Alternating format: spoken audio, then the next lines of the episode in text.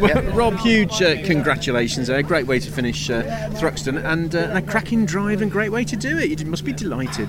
Yeah, great, very happy, but also a little bit disappointed to, to lose the lead after leading it for so long. I think if it hadn't rained, we had it measured.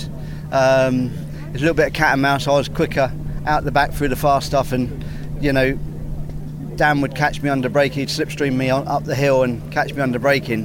But where it counted, I could like I could protect and, and defend and, and, and squirt and get away. So we had it quite good. And then all of a sudden the rain started coming down, and it was like intermittent. You know, one minute was okay, and then then you, some corners had a bit, more than others. And uh, yeah, he, he got me in the end. But you know, there's races that you have that you think about in the future or as, as a memory of of a great race, and this was a great race to hold on to the cars in in slick on slick tyres in them conditions was um, was a credit to everybody. Well, you mentioned the weather. I mean, we're stood here now, and the, the, sun's just coming through the clouds. But half an hour ago, we were knee deep in water. It must have been horrendous driving in that. It was, and uh, we haven't got the best wipers on our car, and um, when it was just spitting, the wipers kept sticking up, and I just couldn't see. They wouldn't move, and in the end, I just gave up with the wipers. They just they tripped out, and I had no wipers literally at the end of that race.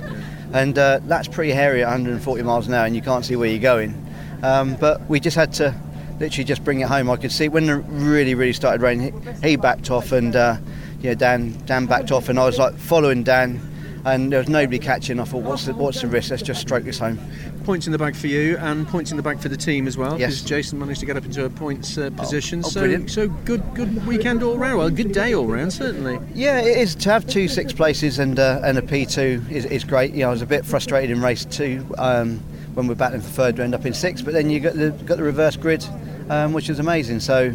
Um, as a whole, this weekend, my local track, amazing. Yeah, and just just finally, is it the difficult conditions here which brings the best out of you and the car? In, in times like that, are you able to dig deeper with the experience that you've got? Yeah, I think it is actually. I think that's when you know you've got to have good experience. You've got to have something in the in in the bag of talent, as they say. And um, you know, it was it was a matter then at, at, the end just to bring the car home measured, not make a mistake, and uh, and just. Um, yeah, like bring the car home and, and get points and, and, a, and a podium. Great drive, well done, Rob. Thank you.